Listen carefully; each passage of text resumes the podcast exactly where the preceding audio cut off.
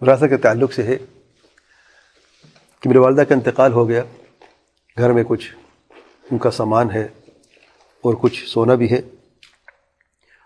اور جو اس وقت وارث حیات ہیں، وہ ان کے والد ہیں، خاوند ہیں، دو بیٹے ہیں، تین بیٹیاں ہیں۔ تو یہ والد وراثت کیسے تقسیم ہوگا؟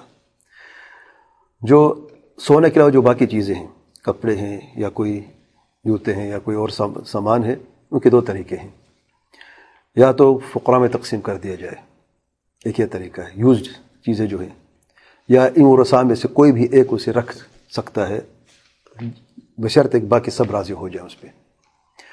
اور سونے کا جو تعلق ہے، اس کے تقسیم جو ہے پھر متعین کیا جاتا ہے کہ وارث کون ہے۔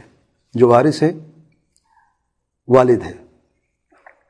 چھٹا حصہ ملے گا۔ کیونکہ اگر کوئی شخص مر جاتا ہے اور اس کی اولاد نہیں ہوتی ہے تو ماں کو ایک تہائی ملتا ہے اور باپ کو باقی حصہ ملتا ہے۔ یہاں پر اولاد موجود ہے۔ تو والد کو کتنا ملے گا؟ چھٹا حصہ ملے گا، ون بائی سکس۔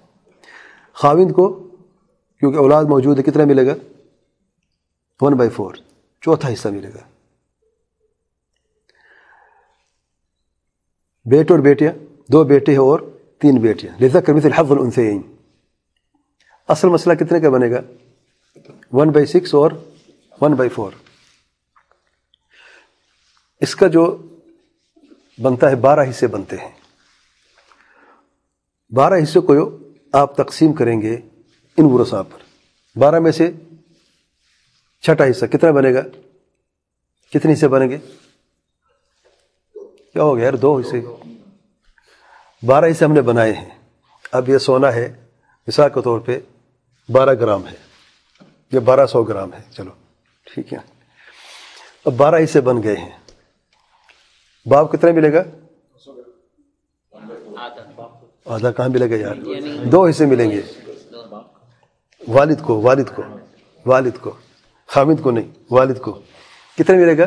چھٹا حصہ ون بائی سکس بارہ میں سے کتنا بنے گا یار؟ دو حصے دو حصے وہ چلے گئے۔